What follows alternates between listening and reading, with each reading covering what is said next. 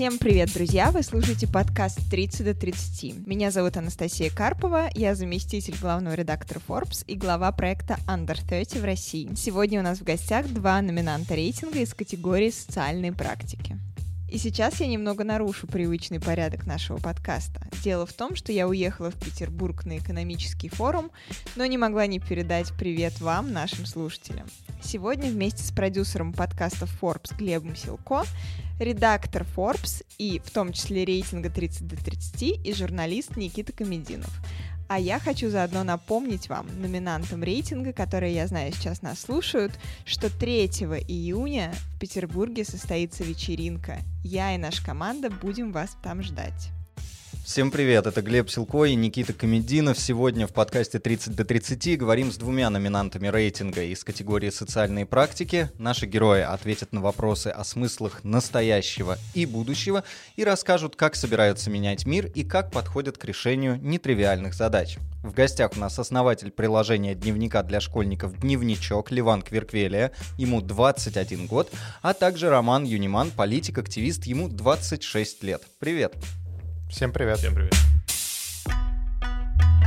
Роман, начнем, наверное, с вас. Коротко расскажите о себе и своем пути, и чем занимаетесь сейчас. Ну, сейчас я независимый кандидат в Государственную Думу по району Чертаново, Бутово и Яснево. Вот, ну, о себе по-разному могу сказать. В общем, родился я в Германии, вырос в Караганде, закончил высшую школу экономики. Потом работал... А, ну да, закончил я международные отношения. Знаю несколько языков. Испанский, английский, немецкий. Испанский особенно люблю. Английский не люблю, но знаю. Немецкий просто люблю, но забыл почти, к сожалению. Соответственно, потом работал в Boston Consulting Group.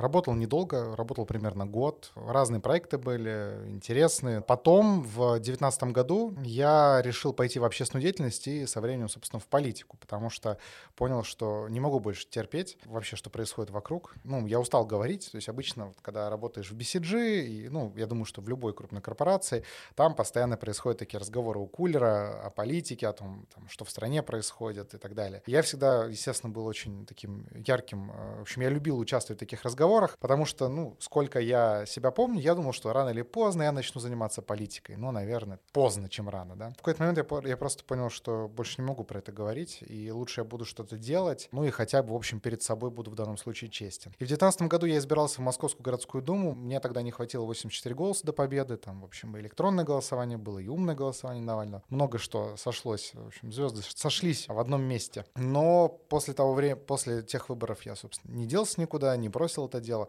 а просто понял, что надо продолжать. Продолжаю. Как ты для себя решил финансовый вопрос uh-huh. после того, как ушел из консалтинга? Мне кажется, что такая карьера в би си джи, она подразумевает довольно высокие материальные амбиции изначальные.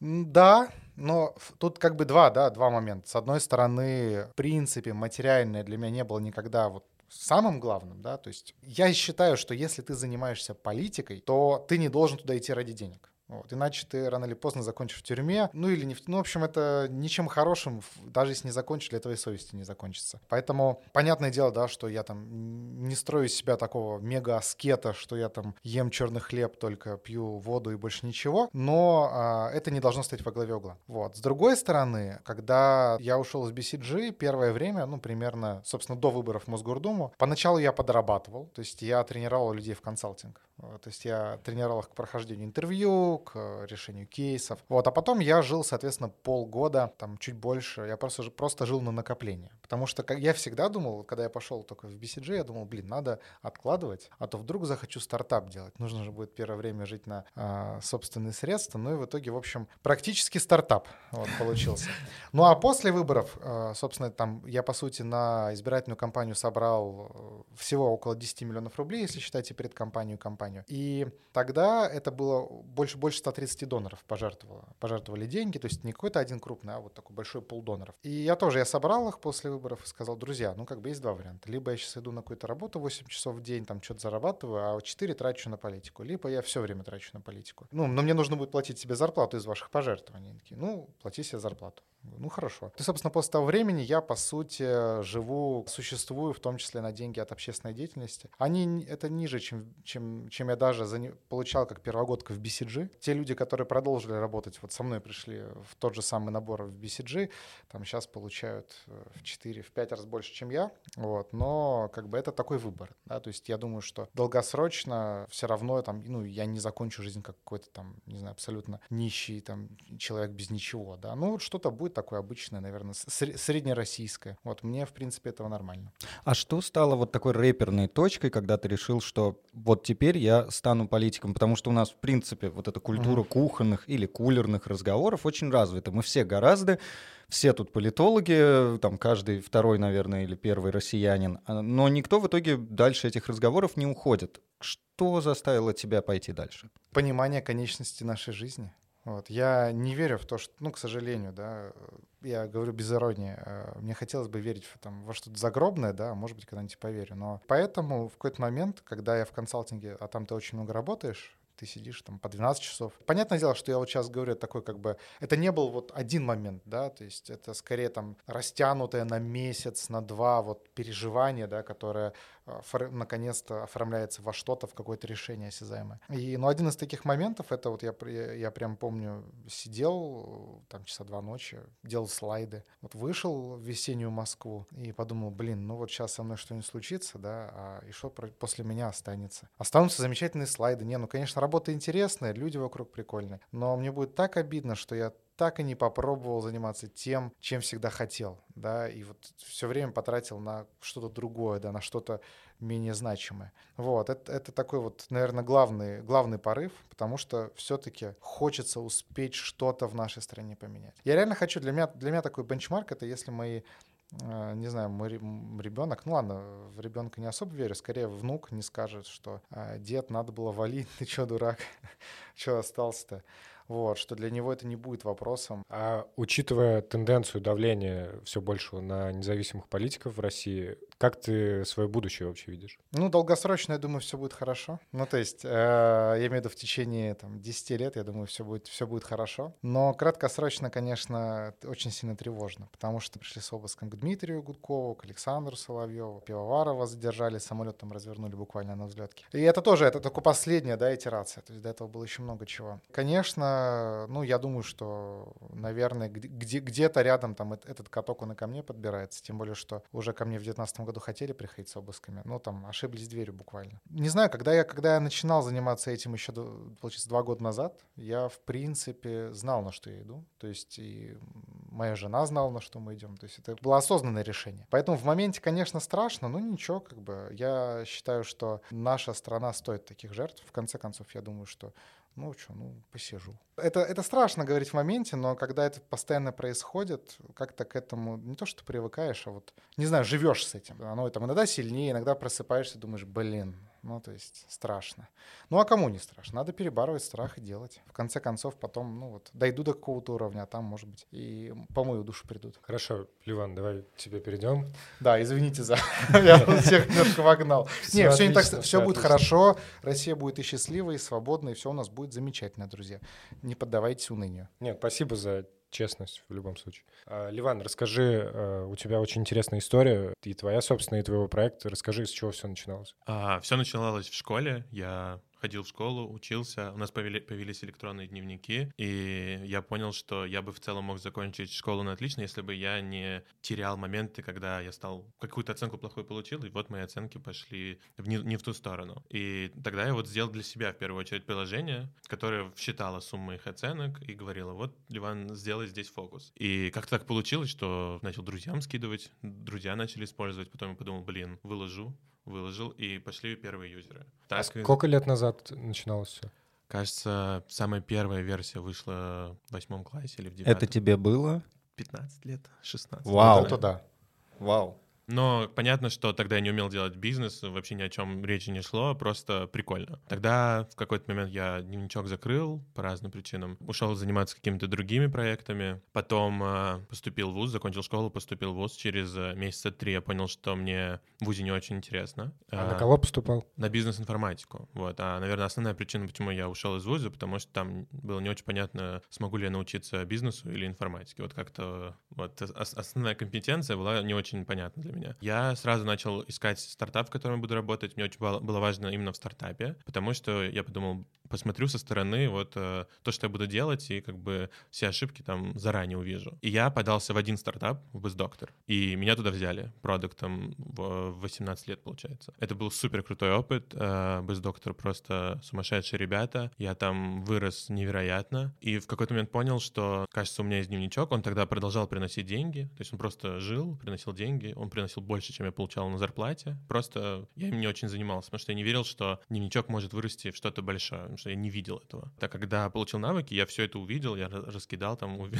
увидел рынок и понял, что теперь я могу вот уже профессионально к этому возвращаться. И где-то два года назад э, я начал собирать команду и уже начал вот развивать дневничок как бизнес. А изначально как ты научился программировать так, что в восьмом классе смог такой продукт создать? Вообще меня очень рано начало интересовать программирование. Мне кажется, что уже в классе первом или втором я что-то такое пытался сделать. То есть понятно, что это были какие-то конструкторы, это было все очень плохо. Я помню, что мой самый первый сайт — это был просто белая такая страничка там, с пятью ссылками, и на каждой ссылке там была одна картинка. Вот мой первый сайт. И понятно, что если ты что-то делаешь там каждый день вечером на протяжении какого-то количества лет, даже если у тебя вокруг нет экспертизы, ты однажды научишься. Поэтому так и получилось. Очень много делал раз- рандомных проектов. Просто вот каждый день приходил домой и что-то кодил. Мы с Ромой говорили о страхе, о политике, и это все происходит на фоне закона о просветительской деятельности. Судьба российского образования, вообще системы образования, вмешательств туда государства, она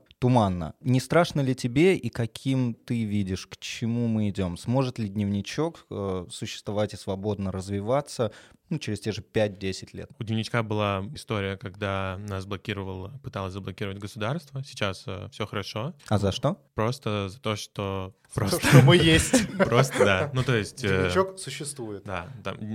Первое, что делает дневничок, он выгружает оценки из государственных систем и показывает их в удобном виде. И не очень понятно государству, ого, а так можно было, а может нельзя, и вот давайте лучше нельзя. Ну, вот такая логика какая-то. Если говорить про закон о просвещении, у нас в дневнике есть сторис, где мы, как наша редакторка очень клево сформулировала, пытаемся сделать так, чтобы в будущем дети как можно реже спрашивали себя, а почему меня этому не учили в школе? То есть мы вот пытаемся с этим как можно больше таких вещей, рассказываем про эмоциональный интеллект, рассказываем про то, как ссориться даже с родителями, как найти себя. Ну, было немножко страшно, потому что ну, мы, получается, тоже занимаем просвещением. Вот. Но поскольку мы не берем деньги, то есть мы пока мимо проходим. Но, конечно, ну, все, все, все меньше и меньше вот эта вот зона свободы, в которой ты можешь что-то делать и не переживать, что однажды завтра к тебе придут и накажут за что-нибудь, за что-нибудь хорошее. А тебя вообще интерес изначально, он больше про то, чтобы сделать массовый продукт, запрогать его, или про то, чтобы в образовании какую-то новую штуку построить? Если говорить про первичный интерес, когда я создавал э, дневничок, вообще в самом начале, еще в школе, то, конечно, тогда было два главных интереса. Это первый, самый главный. Мне просто очень нравилось создавать что-то своими руками и видеть, как это вот э, на моих глазах меняется в лучшую сторону. А второй — это зарабатывать деньги. Очень интересно было зарабатывать деньги, и уже тогда я понимал, что мне максимально интересна вот э, именно предпринимательская сторона бизнеса. Сейчас, конечно, очень хочется ускорить прекрасную на России будущего. Понятно, что мы работаем со школьниками, и это немножко долгий путь, но кажется, что ты можешь получить какую-то стопроцентную гарантию, потому что ты, если ты можешь помочь детям стать чуть лучше, то ты через пять лет получишь более чудесную страну. О деньгах, влиянии и будущем сейчас поговорим еще. Напомню, у нас тут подкаст-квиз, поэтому будем задавать вам каверзные и не очень вопросы. И перейдем к первому раунду. В первом раунде, который мы назвали «Смыслы», мы с Никитой зададим вам несколько вопросов, через которые со слушателями попытаемся понять, что для вас самое важное, как вы видите суть событий и свое место в этом мире. Первый вопрос. Если бы прямо сейчас у вас в руках оказалась сумма в тридцать миллионов долларов, как бы вы ей распорядились? Если отвечать на вопрос с, с точки зрения «хочу заработать еще больше», то я бы попробовал себя в амплуа инвестора, наверное. Если отвечать на вопрос «это мои там свободные тридцать миллионов, и я их должен потратить на что-то другое», то у меня вторая вещь, которая меня больше всего на свете интересует, — это кино. И я бы, наверное, сделал фонд, который... Я не помню, как называются такие виды фондов, которые живут на проценты. Можно было бы раз в год набирать там пятьдесят команд каких-то и раздавать им по несколько миллионов рублей без отчетности. Просто держите и сделайте что-нибудь прикольное. Ну, у меня все проще. Вот. Я бы их пустил в политическую деятельность. То есть у меня, по сути, история, во-первых, с выборами. Ну, то есть это же не только я, да. Вот сейчас у нас идет кандидат от нас в Петербурге, вот от нашего общества будущее, это такая прото. Когда-нибудь это будет политическая партия, когда в России можно будет делать партии. Вот сейчас такое политическое движение. Вот, ну и, наверное, пустил бы на развитие тоже, э, скорее всего, там не все сразу. Часть, наверное, бы отложил, вот, чтобы иметь какой-то стабильный именно пассивный доход. Вряд ли занимался бы сам инвестированием, потому что, ну, как бы, каждый должен заниматься своим делом. На- на- нашел бы людей, которые бы этим занимались. То есть, скорее, вот какая-то такая история. Две трети, наверное, бы, десять там пустил бы на несколько лет э, работы и там на, на, на плеяду кандидатов на этих и на следующих выборах, а двадцать бы оставил э, ну, вот в виде таких вот инвестиций, да, и какого-то там процента э, ежегодного, ежемесячного. Я, кстати, не уверен, что всем очевидно. Можешь вкратце рассказать, на что вообще уходят деньги во время политической кампании? Угу. Ну, допустим, сейчас компания в Госдуму, которую мы ведем, она будет стоить шестьдесят пять миллионов рублей. Ну, то есть практически когда-то это был миллион долларов. Только ты, чтобы ты стал депутатом Госдумы, правильно? Это чтобы попытаться. Ну, uh-huh. то есть да, то есть еще, еще не факт, что получится. А, но шансы есть. Ну, так вот, собственно, куда они тратятся в основном? И это, кстати, нижняя планка. То есть компании «Единой России» стоят четыреста-пятьсот миллионов. На одного. Рублей. Да, на одного. Ну, там они половину пилят, поэтому реально как бы тратится там сто пятьдесят-двести, но это все равно в несколько раз больше, чем мы делаем. Мы просто многие вещи делаем дешевле и эффективнее. И э, в основном траты две, вот буквально. Первое — это команда, причем как штаб, так и те люди, которые ходят и агитируют. И есть некое такое предубеждение, что все люди, которые работают на избирательных кампаниях, они должны все это делать бесплатно, ну, потому что это же политика. Не-не, ну, то есть один раз это может быть, но если ты долгосрочно строишь команду, ну, им что-то есть надо, ты не можешь держать на, на голодном пайке. Вот, поэтому это большая часть, которую мы тратим, из шестидесяти пяти миллионов, больше, там, по-моему, я уже не скажу точно, больше двадцати.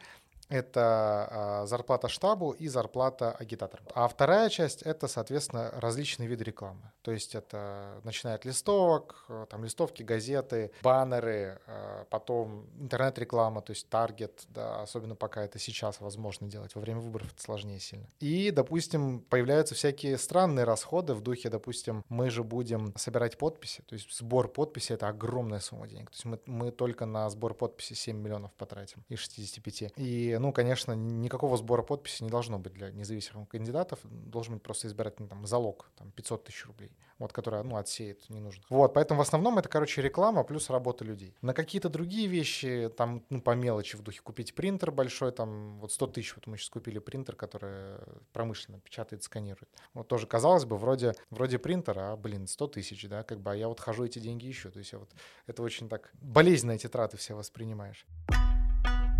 Что ж, теперь о вашем возрасте поговорим, о, о цифре в тридцать лет. Мы говорили много о будущем, о том, что будет через пять, через десять. Пугает ли вас рубеж в тридцать лет? Представим, что все будет хорошо, все будет идти, как оно должно идти. тридцать лет — просто такая реперная точка у нас в обществе. Вот что, что за ней стоит для вас? Вообще немного пугает, потому что, ну, всегда, сколько я себя помню, первая такая точка — это восемнадцать лет, то есть типа совершеннолетний, несовершеннолетний, а вторая — это тридцать, то есть как-то всегда у меня воспринималось, что после тридцати ты все, дружище, уже не молодой. И понятное дело, что вот сейчас мне двадцать шесть, через там, четыре, четыре года осталось, да, не так много, что, наверное, там в тридцать-тридцать один я буду думать, да нет, я все еще такой же, там, наверное, я и в пятьдесят лет буду себя так же чувствовать. Но в целом, наверное, сейчас эта, эта точка плавно перемещается в сторону сорока, что вот, мол, до сорока можно еще что-то успеть сделать, а потом все, а потом надо это. Вроде только как-то уже... Собака-дом? Ну, ну, ну да, ну то есть как-то вот меньше рвать когти, да, вот как будто кажется, что там и желание пропадет. Вообще главный страх, наверное, который есть, это что после тридцати ты такой, блин, ну типа ничего не хочу делать, все, типа я постарел и хочу спокойной жизни, не хочу больше вот этим всем заниматься. А, наверное, вот такой есть какой-то подсознательный страх, что захочется уйти на покой. Хотя, опять же, я знаю сейчас, это звучит, особенно тем, наверное, кто нас слушает, кому больше тридцати, что это звучит просто как очень кринжово и смешно. Вот, наверное, в сорок лет я буду говорить про шестьдесят лет то же самое, что не в шестьдесят лет, наверное, уже человек ничего не хочет, там ты сидишь просто и ждешь, ну когда там все, помирать надо, да. Вот, поэтому, наверное, все не так, но вот ощущается именно так. Леван, тебе до тридцати еще девять. пятьдесят процентов жизни, да. Ты только переступил через вот предыдущий рубеж двадцать лет. Как оно там в самом начале? Очень долгое время я постоянно себя сравнивал там с Цукербергом. То есть я смотрел так, в каком возрасте у них появился миллиард. И вот я очень боялся, что у меня он появится позже, чем у них. Потом однажды я узнал, что средний возраст успешного фаундера, он там гораздо выше тридцати лет. И в этом смысле я немножко подуспокоился. Сейчас у меня чувство, что я не понимаю, что будет через, когда мне будет тридцать лет. Мне кажется, что я буду точно таким же. Но иногда я чувствую разницу, когда я там говорю с человеком старше тридцати, что вот как будто, ну ладно, наверное, даже старше тридцати пяти сорока, что это вообще два, две разных вселенных, хотя в одной стране живем. Вот сейчас чувствую, что ничего не поменяется, что вот буду таким же. Из этого вытекает следующий вопрос. Что до тридцати лет нужно успеть сделать? Обязательно попробовать делать высокорисковые штуки, потому что потом, потом на, на, на, наоборот. То есть сейчас, если бы у меня было тридцать миллионов, опять же, я бы все деньги потратил на предпринимательство, на какие-то на вещи с высоким риском. Потом надо занижать риск на биткоин. Покупайте биткоин.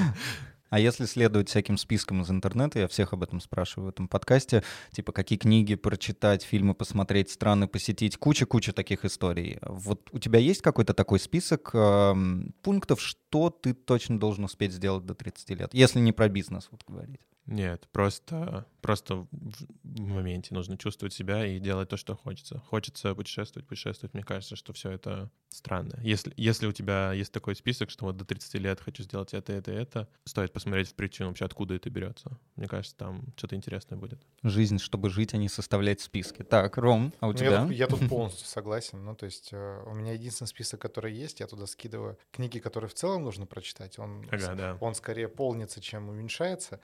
Вот. Но вот такого, что там успеть до какого-то... Да нет, надо просто по максимуму, сколько успеешь, то и успеешь. Ну, то есть я, вот, допустим, я очень люблю путешествовать. Ну, вот стараюсь, как бы, когда есть для этого время, стараюсь делать по максимуму. Поэтому, наверное, тут вопрос даже не в тридцати, да. Знаете, вот есть такая категория фильмов, которые важно посмотреть в четырнадцать лет, потому что потом они бессмысленные, типа вот этого... «Заводной апельсин». Или «Бойцовский клуб».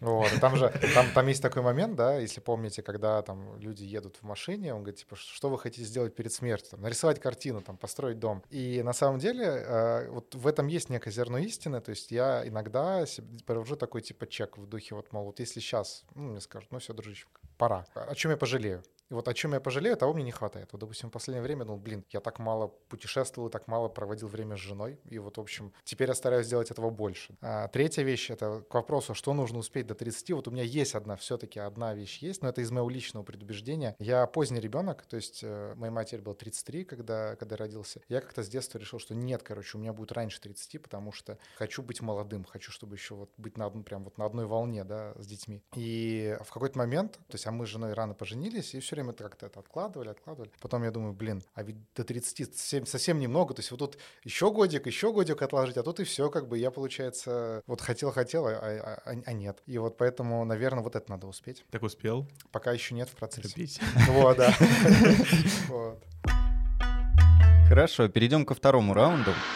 Его мы назвали «Делу время». Сейчас мы смоделируем для вас несколько ситуаций, в которых может оказаться каждый, кто в России занимается социальными проектами. И вам придется аккуратно взвесить все «за» и «против», прежде чем ответить, проявить находчивость и помнить о том, что каждый выбор влечет за собой последствия. Выиграть в моменте или сделать ставку на долгосрочную стратегию решать вам. Я здесь сразу оговорюсь, что эти вопросы я написал еще в марте, до некоторых известных событий, которые произошли совсем недавно, там с «Медузой», другими организациями. И и не хотелось, чтобы они стали пророческими, но, увы, получилось так. Первый вопрос. Вы решили заняться организацией лечения редкого заболевания. После долгих поисков вам удалось найти команду нужных специалистов, разбросанных по всей стране. Вопрос только в финансировании. С одной стороны, средства вам предложил частный инвестор, который настаивает. Вы должны открыть дорогую платную клинику. Можно попробовать договориться и с чиновниками о поддержке, но мы понимаем, как забюрократизирована российская система здравоохранения и насколько велик риск в какой-то момент остаться без нужного финансирования или оказаться с тем, что оно пойдет непонятно куда. Но зато чиновники обещают, что лечение препаратом будет полностью бесплатным. С кем согласитесь работать? С частными клиниками, угу, с частным да. инвестором. Потому что тут я бы два, два выделил момента. Во-первых, чиновники сегодня обещают, как бы завтра это не случится. Вот. А во-вторых, я бы скорее работал над тем, как, имея частного инвестора, да, постепенно сделать клинику более доступной, да, то есть привлекая, может быть, соинвесторов. Или начиная с дорогой клиники, да, которая там, условно говоря, хорошо распиарить, потом найти инвесторов на более дешевые, не более дешевые, точнее, а на менее дорогие для потребителей версии, да, вот этой клиники. То есть я бы скорее вот так шел. Ну и никто не говорит, что там рядом не появится какой-нибудь благотворитель или фонд, который будет брать на себя эти риски. То есть я точно уверен, что если ты сделаешь это с частным инвестором, ну, это хотя бы точно реализуется. Поэтому сначала делаем, а потом уже думаем. Ну да, над снижением, ну, грубо говоря, над да. снижением барьеров да, для, для людей. Согласен. А в чем, как вам видится, сейчас ключевая проблема работы с государством? Вот что нужно было бы поменять, чтобы вы ответили «да». Ну, то есть я понимаю, что это максимально широкий вопрос. Не, у меня есть конкретный ну, ответ. Вот так. А, главная проблема... Вот я сейчас а, убираю, как бы, а, скажем так, некие, некую историю про насилие со стороны государства. Это отдельная его характеристика. Но вот даже если его убрать, у нас есть фундаментальная проблема нынешнего госуправления. Она называется перекладывание ответственности. То есть ответственность спускается куда-то вниз, и при этом она спускается не в виде готового решения, а в виде в духе «ну а ты угадай, как нужно». И в итоге получается, что работать с государством ну, часто невозможно, ведь там что происходит в политике. Условно, решение о задержании принимает какой-нибудь там младший лейтенант, потому что ему сверху подмигнули, сказали, ну ты сделай как правильно. Вот он задержит, поднимется хайп, ему скажет, ну ты дурак, не так надо было делать. Не поднимется хайп, все правильно. То есть вот это вот перекладывание с самого верха, это идет на самом деле абсолютно с самого верха, это видно. Перекладывание ответственности в самый-самый низ, вот это главный бич, который вот, ну, пока мы не исправим, с точки зрения госуправления, работать с государством будет просто невозможно. Это какой-то черный ящик. А как это исправлять? Только сверху исправляется. Ну, то есть приходом людей на самый верх, которые готовы брать на себя ответственность. Потому что когда они будут готовы на себя брать ответственность, и дальше это вот, ну, как бы цепочка изменится. К сожалению, снизу вот эту проблему поменять невозможно. Ну и давайте как можно меньше ответственности государства. Это тоже способ да, уменьшить да. ответственность. Да. Потому что, ну, опять же, тебе, если есть возможность сделать э, лечение какое-то за счет государства или за счет э, частных каких-то инвесторов, то, ну, если ты делаешь это через частных инвесторов, то ты уменьшил ответственность государства. И если все так сделают, то у нас не будет проблем. А, кстати, вот как... Э... Возможно, человеку, который в будущем ну, серьезные да, вопросы решать, хочу тебя спросить, нужна да, ли вообще да. бесплатная медицина в России? А, ну, на каком-то уровне да. Я бы долгосрочно стремился к следующей системе, да, к системе страхования. То есть мне наиболее близка немецкая система в этом плане. Когда у тебя есть страховка, ты, отчисли... ты, ты сам видишь, сколько ты отчисляешь со своей зарплаты в фонды медицинского страхования, ты можешь выбирать фонд. То есть это не просто там единый, один государственный... Понятно, у нас сейчас де-факто, точнее де-юре тоже есть там ВТБ, ты можешь выбрать страховщика ВТБ там или другие, но по сути у тебя есть один фонд ОМС, и вот оно как бы все равно одна такая большая копилка. Я считаю, что необходимо создать частные компании по медицинскому страхованию, то есть не создать даже, а дать им поле для деятельности, то есть дерегулировать рынок. Создать прозрачную систему накопления средств самим гражданином, и дальше он может выбирать, идти ему в государственную клинику, в частную или еще куда-то. И это по сути создает Создаст, создаст конкуренцию. Это не значит, что там везде государственные клиники вымрут. Нет, где-то они лучше, чем частные, допустим, в сфере проведения дорогих операций, да, то есть, ну, потому что там специалисты, больше специалистов. И, соответственно, вот эта история, она, с одной стороны, позволит сохранить, ну, как бы она не сделает здравоохранение очень дорогим для, ну, для массового потребителя, как это, допустим, в США происходит. А с другой стороны, позволит каждому четко понимать, вот я плачу X денег, да, за то, чтобы было здравоохранение, и где оно. Вот они ушли в фонд, вот этот фонд, он там частный передал клинике. Ну, то есть вот прозрачность средств. Не то, что ты отдаешь деньги, они куда-то в котел сливаются, там хухры-мухры, и в итоге выдают тебе какое-то вот усредненное квази-бесплатное здравоохранение, которое сейчас есть. Леван, а ты как считаешь? Хоть твоя тема больше и образования, но вот со стороны предпринимательских взглядов. Я бы сделал ваучерную систему. Ты получаешь каким-то образом купон. Каждый год там государство говорит, сколько денег лежит в этом купоне. Ты можешь отдать его в любую клинику. Учитывая, что я вообще в Best Doctor до этого работал, и я знаю, как круто работают частные клиники, и порой частный ДМС, он может быть дешевле, чем ОМС. Я бы хотел иметь возможность взять мой купон из ОМС, доплатить, может быть, чуть-чуть и получить более крутое медицинское обслуживание в Best Doctor, например. Вот, то есть это называется ваучерная система. И то же самое я бы хотел видеть в образовании. Я хочу, чтобы дети могли брать и вот перекладывать те деньги, которые там государство платит за них в школу, в частную, и, может быть, добавлять сверху, может быть, появятся школы, которые будут даже дешевле, чем государственные, неважно. И мне кажется, что рынок сделает и медицину, и образование гораздо лучше.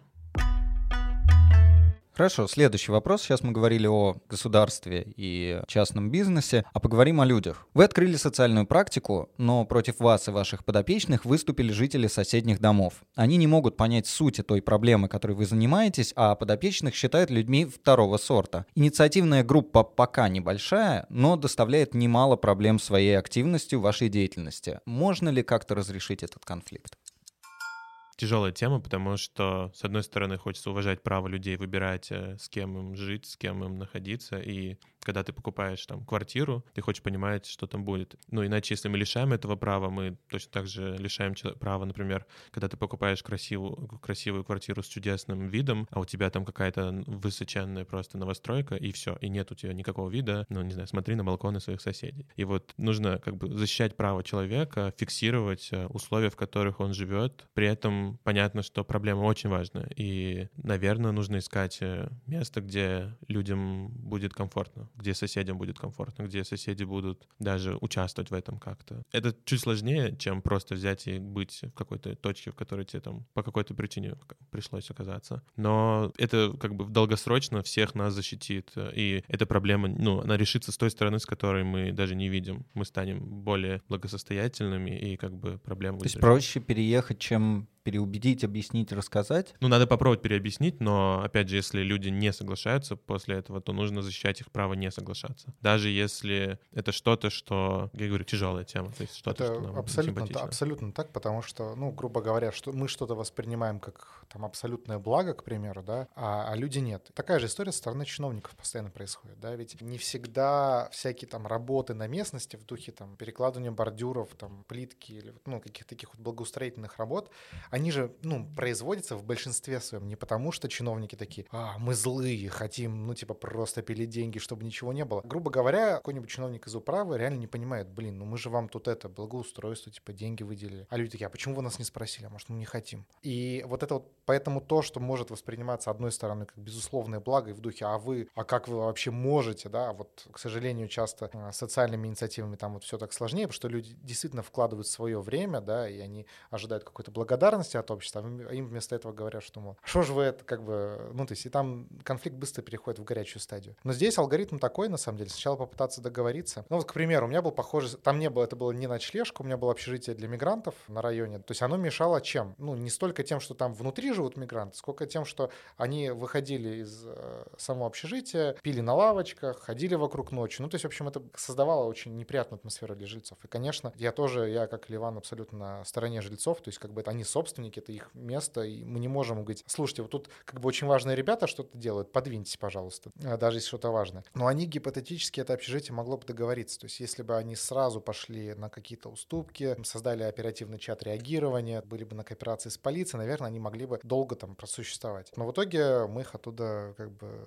сжили, ну потому что, ну реально мешали людям. Поэтому здесь я бы сначала попытался договориться, если не получается, я бы нашел другое место. На самом деле этот вопрос отсылает к резонансной истории, когда квартиру для семей с детьми, у которых есть онкологические заболевания, снял в московском районе Конькова фонд «Подари жизнь». Там останавливаются те, кто приезжает в Москву на лечение. Жильцы одного из домов начали собирать подписи за выселение этих семей, потому что считали, что рак заразен. Выяснилось, что кампанию начала старшая по подъезду Елена Алина. Она повесила в, там объявление о том, что рак — это заразное инфекционное заболевание. Выселение поддержали жители больше половины квартир. Но история закончилась тогда благополучно. За квартиру и фонд вступились врачи, следственный комитет и Генпрокуратура. У меня возникает такой вопрос. У нас есть вот такие истории, когда люди считают, что рак заразен. Есть, пандемия показала, люди, которые готовы сжечь вышки пять джи, сотовой связи и так далее. При этом, с другой стороны, вот есть люди, которые мы строим там прекрасную Россию будущего, цифровизация, свободный бизнес, крутая экономика и так далее. Вот почему возникает такая пропасть? На самом деле, тут, если подходить с той точки зрения, что те люди, которые хотят сжигать,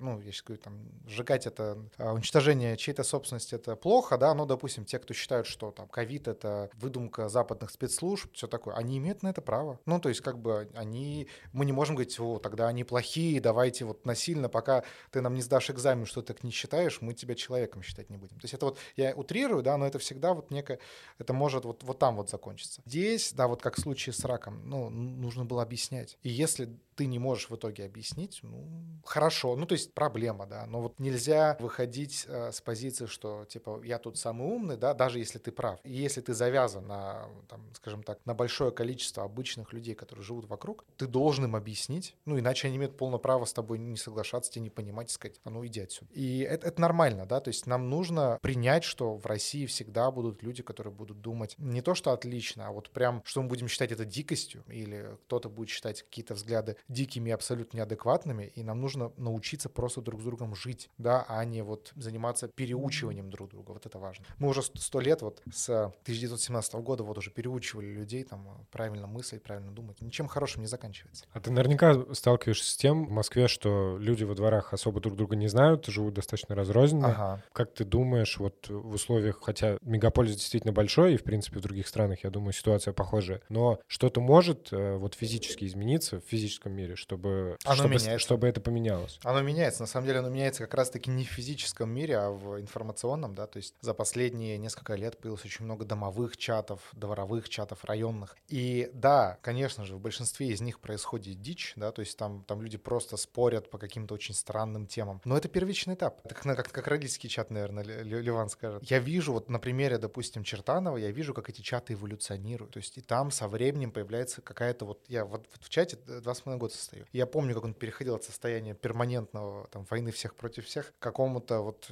ну, не модерации, а скорее правилам ведения дискуссии, выработанным в этом чате. А какие-то чаты еще не дожили до этого. Поэтому наши люди впервые друг друга увидели в интернете пока, да. И вот это, мне кажется, очень хорошее начало. Я думаю, вот из этих домовых районных чатов, из них вот со временем и родится такое большое гражданское общество. Леван, а вот как раз к тебе. А предыдущий вопрос, который я Роме задавал, как раз ты про образование. Можно ли решить эту проблему через образование? Не хватает ли людям, может быть, как раз знаний, какое-то просвещение? Тяжелый вопрос, опять же. Э, иногда кажется, что не хватает ответственности. Очень часто родители воспринимают школу как место, в которое они отдают детей, пока они работают. То есть это не место, где дети получают образование. Мне кажется, что да. Мне кажется, что, конечно, нужно улучшать школы, но если мы как-то повлияем на общество, на политику, на то, что нас окружает, это как механизм, он который сам себя починит. Нужно просто брать чуть больше ответственности. И не, ну, и не переживать, что люди разные. Вот как сказал Роман, очень хорошо. Мы, даже если вы сейчас каким-то образом добьетесь того, что люди будут обожать вышки пять джи и хотеть, чтобы они стояли у них в квартирах, будет какой-то другой вопрос, по которому вы будете других людей считать странными, а не вас странным. Поэтому просто нужно принять, что люди разные, и как бы не пытаться их изменить. Нужно находить точки, где вы можете с людьми коммуницировать, зарабатывать деньги, помогать им, получать от них помощь и больше фокуса на себе, на своей ответственности. И все.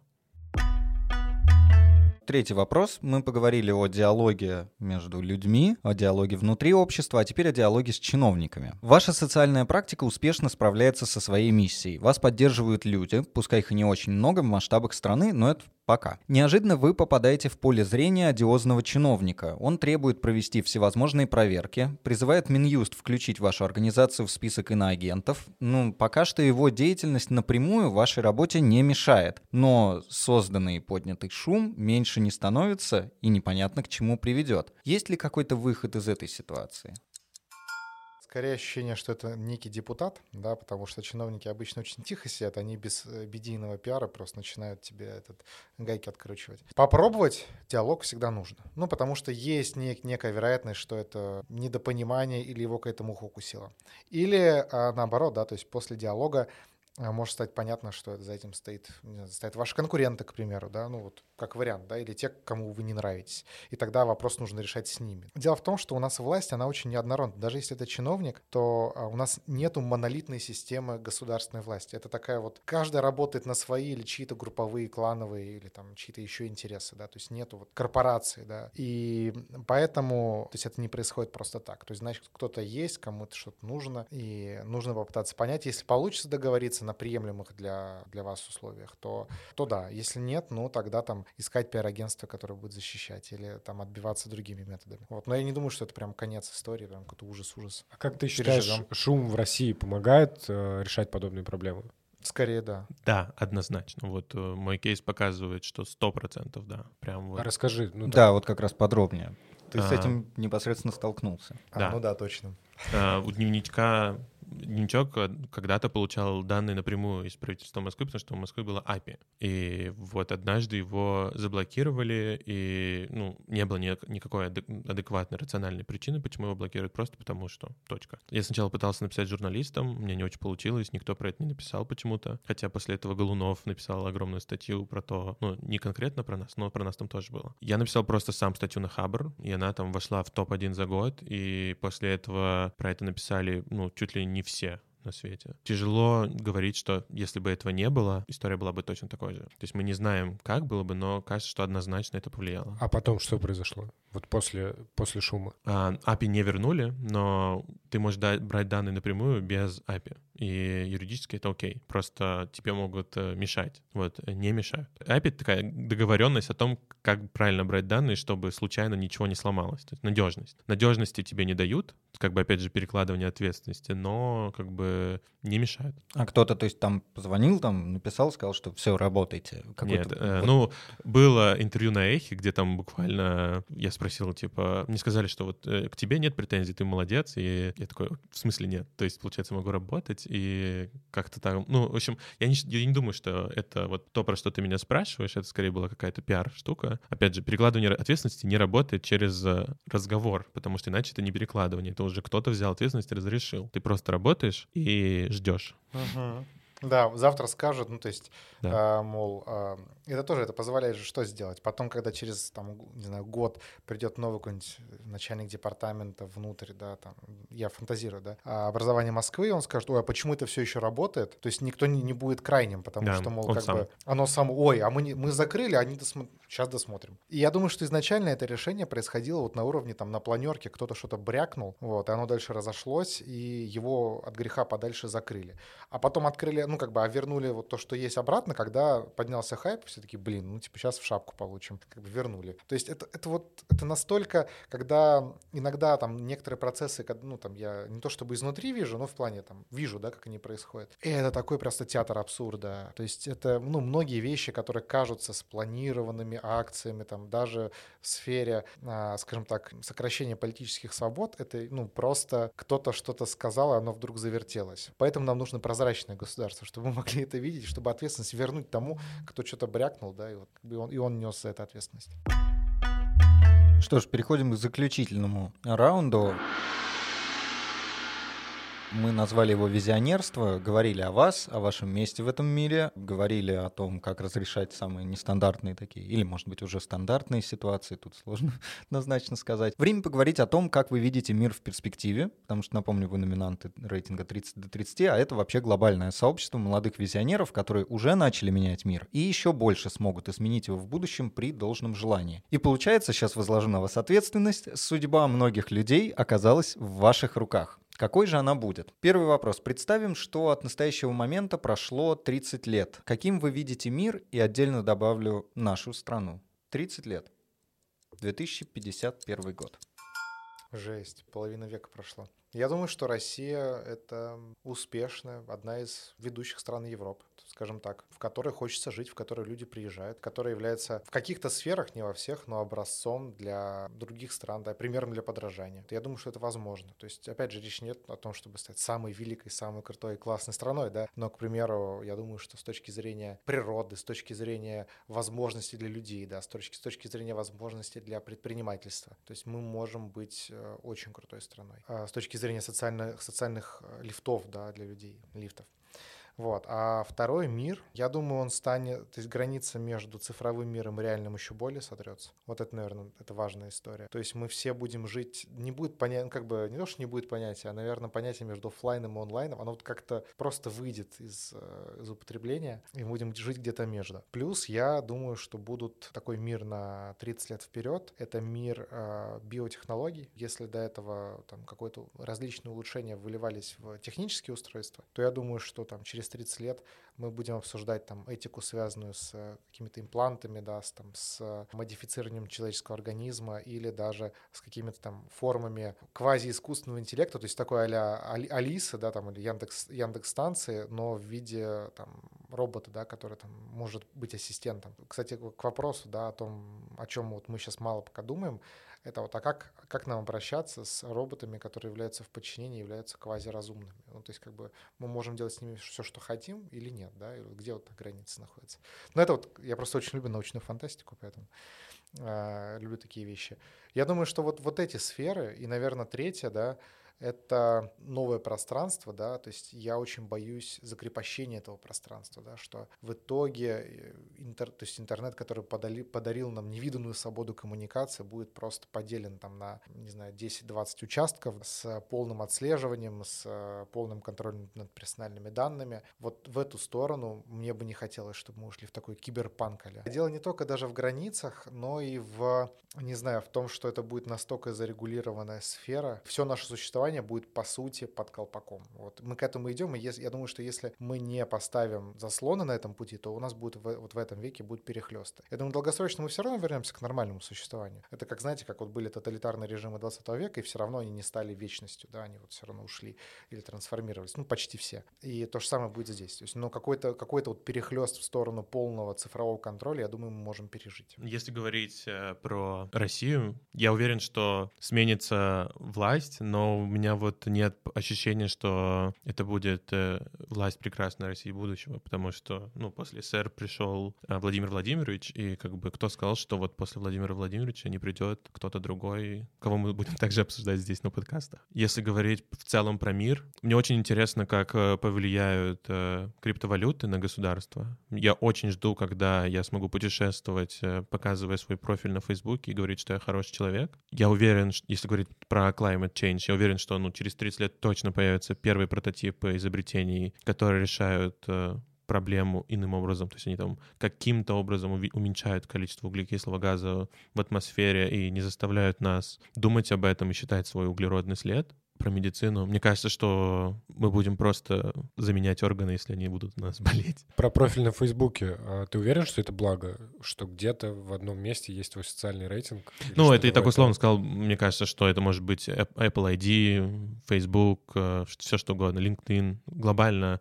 будет много каких-то провайдеров, и я смогу просто показывать. Ну, уже сейчас, когда ты подаешь на визу там в США, ты должен показывать свои социальные сети, и они туда смотрят. Ты в Украину едешь, они тоже смотрят. Мне кажется, что скоро вообще будет неинтересно, чего у тебя там в паспорте. Покажи свой профиль, и мы посмотрим. Почему, если я родился в России, не могу поехать в США сейчас? Почему, если человек родился, не знаю, в Южном Судане, у него будут проблемы с путешествиями? Почему он не может просто показать свой... Ну, то есть это такое децентрализованное гражданство, получается.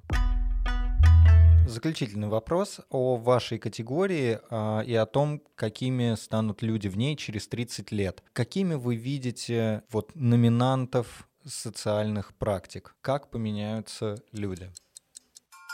Да мне кажется, примерно те же. Ну, то есть люди-то они хоть и меняются, но глобально-то не меняются. Ну, то есть человек всегда человек, и меняются они, наверное, с точки зрения... Я думаю, что будет из-за того, что будет больше людей заниматься социальными практиками, будет больше как бы конкуренции в этой сфере, наверное, они будут более крутыми. То есть у меня есть такое ощущение. Потому что сейчас, мне кажется, что вот, вот первое постсоветское поколение — это в целом первое поколение, да, которое массово думает о, в том числе, социальном... То есть, ну, как бы есть на это и ресурсы, и время, и прослойка людей, которые готовы заниматься социальными вещами такими, то есть благотворительностью, волонтерством, какими-то такими важными штуками, независимой политикой. Я думаю, что через тридцать лет таких людей будет сильно больше, будет больше конкуренции, поэтому в рейтинг Forbes будут попадать, ну, просто какие-то умопомрачительные люди. Я тоже думаю, что разбивка по возрастам, ну, плюс-минус останется прежней, люди будут примерно такими же, но вот размер их проектов будет гораздо выше. Ну, потому что, как минимум, Россия станет больше, лучше, чудеснее. Ну, мы будем с вашей помощью к этому стремиться. И то, как вы поменяете мир, через тридцать лет посмотрим, а все это время будем за вами внимательно следить. Я напомню, это был подкаст «тридцать до тридцати». Никита Комединов, Глеб Силко, а в гостях у нас Леван Кверквелия, сервис «Дневничок», и Роман Юниман, политик и активист. Услышимся в следующих выпусках. Спасибо, друзья.